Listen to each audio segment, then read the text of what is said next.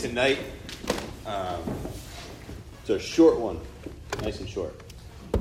So uh, it is Proverbs 29, verse 11.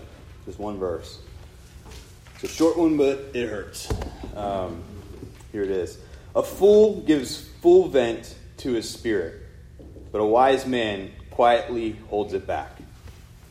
And this is the word of the Lord. Thanks, Thanks be to God. All right. Think about the last time that you can remember getting really angry or frustrated uh, at a, about a situation. Angry enough that you lashed out, either at your spouse, your children, or at nothing at all. Maybe an inanimate object, uh, and even though no one heard you. Someone cut you off on Route 30 or 283, happens all the time. You burnt dinner while you're in a rush now you're hangry because you're hungry and angry, and that's never good for anyone. Your favorite team just lost the big game, or even worse, your favorite team just lost because of a bad call. Now, when we think about this, it probably doesn't take us very long to think back to the last time that this happened. And in all honesty, it's probably a bit embarrassing to think about. And, and we wouldn't want to tell everyone about this and when it happened. We're not going to brag about this. This proverb, along with others, address this our responses to situations. It talks about our emotions, our feelings, our anger, and our reactions. Now, I don't have time to go into everything that I've learned this week about moods and emotions and feelings, um, and I'm, I'm not even sure what all I remember because I've read a lot because I don't know that much about it, in all honesty. Um, but as I've studied for this message and as I've gotten older, I have learned one thing for sure. We are complex creatures, and there is a great deal of time that can go into discussion, and I, plain and simple, don't have it all figured out. so we're just going to look at a couple pieces this evening. Um, and even definitions that are found in the world can be helpful, but often they don't align with what the Word of God says. So this was a great lesson for me this week on learning to discern what is said or what I'm reading, uh, and if that lines up with Scripture. When you look at the Word of God, you don't find as many terms or maybe definitions as you do in, in science, and particularly psychology as we think of a topic like this. It takes work to think through these realities and the implications that follow.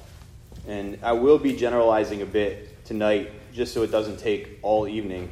Uh, but from my study, I would say the terms such as emotions, feelings, moods, desires, etc., all these are linked to what the Bible would describe as our heart, um, the heart of mankind. So modern culture tends to think of the heart as the physical organ, just that physical organ that pumps blood um, through our bodies. But the biblical usage is more spiritual, and it's often also more encompassing of our entire being. So we, will look at more at this in a bit, but I do want to look at the text now. So this proverb contrasts two of the most of some of the most referenced characters in the book of Proverbs in one statement. The fool on one hand and the wise man on the other. And just to quickly review, three big characters that are mentioned in Proverbs are the fool, the simple, and the wise man. The fool is one who constantly opposes God and his covenants. He despises the wisdom and instruction of God.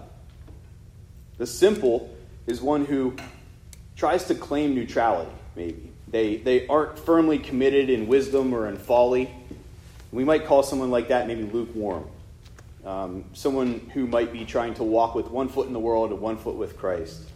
And that person is easily misled. The wise man, on the other hand, is one who fears God, embraces God's covenants, and learns from God's instruction. We heard again that the main point of Proverbs from reading Proverbs 1 1 to 7 in our call to worship, the Proverbs is about describing what wisdom is with a desire to help God's people become wise. So let's think about that a little bit more together. A simple and maybe straightforward reading of this verse, or maybe even an easier way that I was able to think of this, um, might translate to the fool loses their temper easily, but a wise man is able to show self control. A, fo- a fool loses their temper easily, but the wise man is able to show self control. It's as easy as that. We can go home now, right? Just don't lose your temper. Problem solved. But if we're willing to look at this and let this soak in a little bit, if we're honest with ourselves, we can see ourselves as the fool here, can't we? Why is this? Why does this happen that we lose our tempers and let our emotions go? Why does it seem to be a common experience for human beings to have this issue? Why does it seem that to be human is to err in letting our emotions get the best of us? Well, say the simple answer must be because we are emotional beings. We were created by God with emotions and desires. Let's backtrack a bit. We know that mankind was originally created in the image and the likeness of God.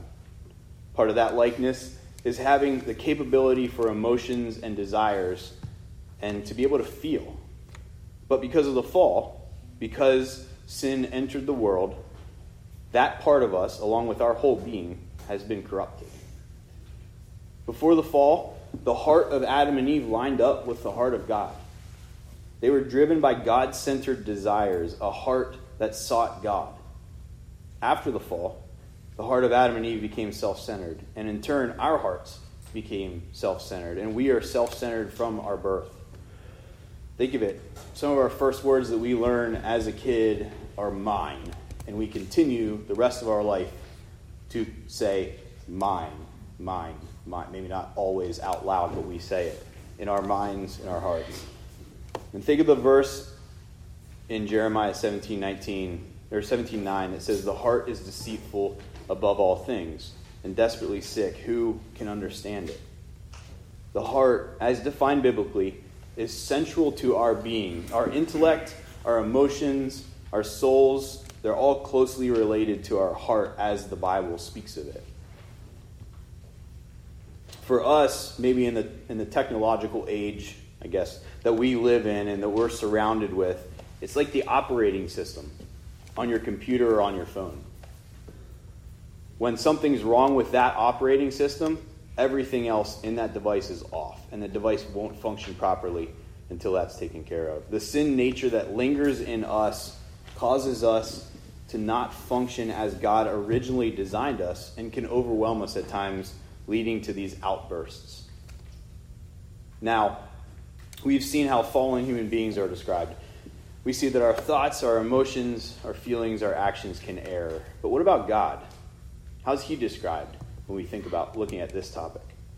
When we look at his word, we see God himself as described with words portraying emotions and feelings. In fact, many of his attributes would be what we call communicable, those that he shares with other beings, namely human beings. Many of these attributes are ones of the heart. Some examples would be how we would he is described as loving, merciful, jealous, peaceful, righteous, truthful, compassionate, and wise.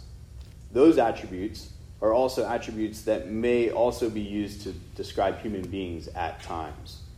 The biggest difference, though, when drawing the distinction between God and human beings with respect to emotion, is that God is unchangeable and we are not. There's a $2 theological term, immutable, meaning simply that God cannot change. The immutability of God describes his unchanging nature. He can't change in his being, he can't change in his perfection, he can't change in his will, he can't change in his promises. He's unchanging from eternity past. If you look to chapter 2, 1 of the Westminster Confession of Faith, found on in part on page 2 of the Reflections, uh, you see there is but only oh, sorry. There is but one only living and true God who is infinite in being and perfection, a most pure spirit, invisible, without body, parts, or passions. Now, I should have continued that statement because the very next word there is actually immutable. Um, it continues to describe God and his attributes. But James 1, verse, uh, verse 17 says, Every good gift and every perfect gift is from above, coming from the Father of lights with whom there is no variation or shadow due to change. In Malachi 3 6, God says, For I, the Lord, do not change. Therefore, you, old children of Jacob, are not consumed.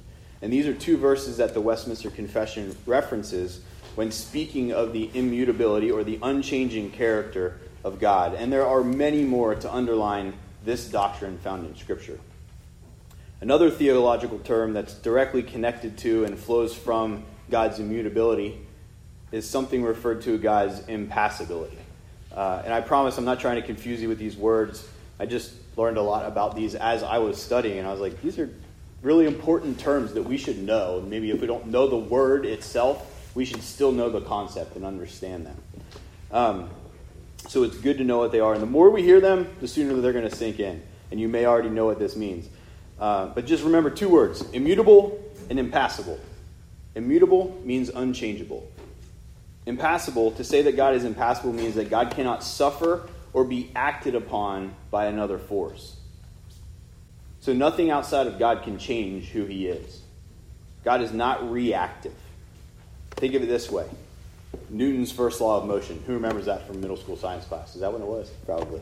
Um, it states that an object in motion will stay in motion unless acted upon by an outside force, or vice versa, and maybe even more applicable to our to this topic, that an option or an object at rest will stay at rest unless acted upon by an outside force.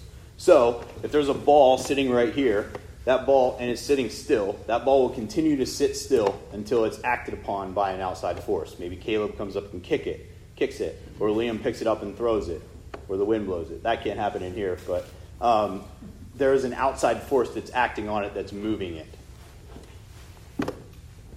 Um, that illustration of Newton's first law kind of applies to our emotions because we are reactive. Our emotions and feelings are acted upon by outside forces. You came home from a long day at work where tasks are piling up and you're stressed out and you find out that one of the kids got in trouble. Now you have to have a talk and think through disciplinary, disciplinary options. How do you react? You might react in a way that's not very helpful because your stress levels are high and you're already annoyed with what's happening at work. Now, as a result of the fall, our pride often takes over and we're offended and act on selfish and self seeking ambitions. And this is a picture of how our emotions often work. They ebb and they flow with how good or bad our day, our week, or our circumstances might look in the moment. This is not true of God. God's emotions are not reactive like ours are. God's emotions are active, they are steady because He is never changing, He's immutable and his emotions don't ebb and flow because they can't be acted upon by outside force. He's impassible. The good, this is good news for us. If they changed like ours do, if his emotions changed like ours do, he may love us less if we weren't following him closer. Or he may be more pleased with us one day or another if we prayed more. But this his love towards us is based on his love for his son instead of our works or lack thereof. His affection for you does not increase because you've been to church four out of four weeks this, this month. It also doesn't decrease because you forgot to read your Bible today. He's steady and always acting on his promises and his plans that began long before any of us were ever born. Some of you may remember our Sunday school class a few years ago in the summer based on the verse from Numbers 23:19. God is not man that he should lie, or a son of man that he should change his mind? Has he said, and will he not do it? Or has he spoken, and will he not fulfill it? We were talking about the promises of God and how they will come true because his character is perfect and unchanging. His promises and his affections aren't contingent on our actions, but rather they're revealed to us in his word, and they hinge on the love that the Father has for the Son. Something that may be a bit of a hang up for us, myself included, at times is that this proverb and the Bible does not teach us to be devoid of emotion. It doesn't teach us that emotions are bad, even though some of us may have been raised thinking that, even within the church. Think of the series that Troy and Colin just went through in, in the Psalms and the depth of emotion that's written about there. This proverb and scripture, rather than seeing emotions as bad, it exhorts us to learn to control our emotions and our reactions. to learn how to show self control. It's one of the fruits of the Spirit. It's a mark of a believer that they would grow in this area. We learn to hold our emotions in check even when it's so hard to do so, so that God may be glorified in our actions. By God's grace, we can grow in this area, and I don't know about you, but that is good news for me. And as wisdom takes root and shapes us, we can better learn to restrain ourselves. But how do we get this wisdom, and where do we look for this help? Do we look to culture? What does culture say? Follow your heart. Seems a little contradictory to what Jeremiah says. So, uh, the youth group is going through a video series right now called Road, Tri- Road Trip to Truth. And the first session, they talked about what is truth, the question, what is truth? College students are interviewed all over different college campuses and asked what truth is. Is it absolute? Does it matter? Etc.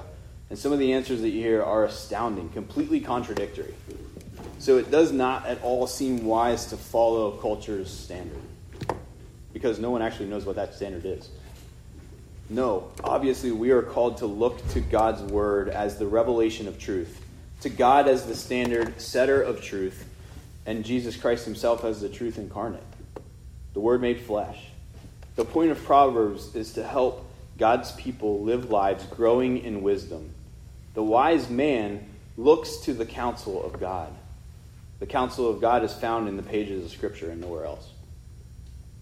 In it, we find the standards as well as practical ways to grow in wisdom. Here's three simple ways that we can do that as uh, that we can learn to grow and change. First, we look to the Lord for guidance and help. Pray. Pray and pray. Ask him for guidance, ask him for help in this area. He alone can change our hearts from those that follow foolish ways to those that follow his wisdom. Remember that Christ himself is also interceding for you at this very moment, praying for you. And through his Spirit, we're recreated and shaped into his image. Secondly, and something that goes hand in hand with number one, is to study his word. Romans 12, 2 states that we should not be conformed to the world, but be transformed by the renewal of your mind. How is our mind renewed? By studying God's word. His Spirit works through His Word to sharpen and change us from the inside out. And finally, we should do we would do well to surround ourselves with wise friends, to spend time in fellowship with other believers, to be held accountable to a local church and other believers as well. Proverbs 13:20 says, "Whoever walks with the wise becomes wise." That sounds like pretty simple advice. Whoever walks with the wise becomes wise. And if that's what we're seeking to do, we should do that. In God's design, wise people help us and shape us to become wise as well. Ultimately, we need to remember this. Paul told Timothy, continue in what he had learned and firmly believes, knowing from whom you learned it and how from childhood you had been acquainted with the sacred writings, which are able to make you wise for salvation through faith in Christ Jesus. The point of this proverb and Proverbs as a whole isn't just to get wisdom as the world sees wisdom. It isn't just to get wisdom so that we can be the wise old man sitting on the rocking chair on the front porch telling great stories, although those guys are a lot of fun to be around. Um, it is to make you wise to the greatest story ever told the story of the gospel, the truth about who Jesus Christ is, what he has done for you, how he continues to pray for you, and how he will one day come again to take you home. When we understand the truth of the gospel and how Proverbs is pointing to this, when we look to Jesus for this wisdom, then we can be counted as one of those wise men. And in closing, something that struck me as I was thinking about that this week um, was the story of the thieves on the cross along with Jesus. And we can see this proverb and so many other biblical truths play out in this picture and in this account. Here are two men. They're fools who have broken both God's laws and society's laws to put them in this, situ- this situation of being crucified now. They're hanging on either side of Jesus as people are passing by, mocking Jesus Soldiers are casting lots for his clothes. The rulers of the Sanhedrin are mocking him, telling him to come down off that cross. In fact, Mark's gospel tells us that first, both at first, both these criminals are echoing those insults, acting as fools, venting their spirits at the very creator of the universe. They epitomize the fool in this verse and in Proverbs. And friends, how often do we fall in line with that fool here? But then one of these fools has a change of heart. Luke 20, 23 39 says, One of the criminals who were hanged railed at, railed at him, Jesus, saying, Are you not the Christ? Save yourself and us. But the other rebuked him, saying, Do you not fear God, since you are under the same sentence of condemnation? And we indeed justly, for we are receiving the due reward of our deeds, but this man has done nothing wrong. Did you catch what that second criminal said? Do you not fear God? What is the beginning of knowledge, according to Proverbs 1? It's the fear of the Lord. This thief saw Christ for who he was at that moment, and he responds as a wise man to the other thief who was responding as a fool. He points out the perfection of Jesus Christ, who didn't deserve to be there.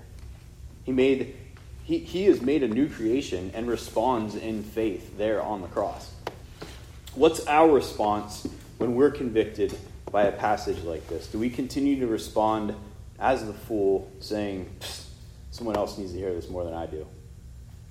Or do we respond as the second criminal did, the one who, when the Holy Spirit opened his eyes to the truth in humility and in the fear and the reverence of the Lord, he sees Christ as the fulfillment of the wise man. Christ as the one whose heart fully lined up with that of God's heart. He was never self seeking. Do we respond as the one with a desire to be shaped into the image of the ultimate wise man found in Proverbs? So the next time we start to feel our pupils dilate or our heart rate speed up because we're about to react to a situation think to yourself of this exhortation in Proverbs. I've done this often this week as I was preparing and ultimately reflected on how many times I play the fool and how good I am at it. But at the same time, I'm drawn to the goodness of God when looking to Christ as the ultimate wise man.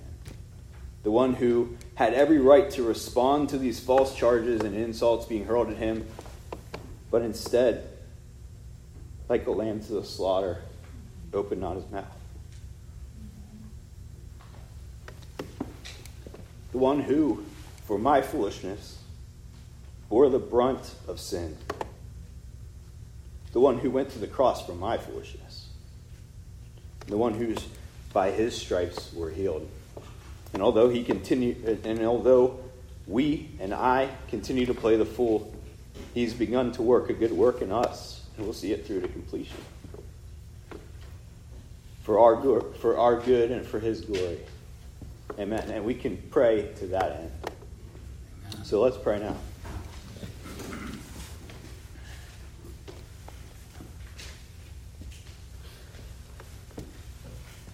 Father, thank you for your word.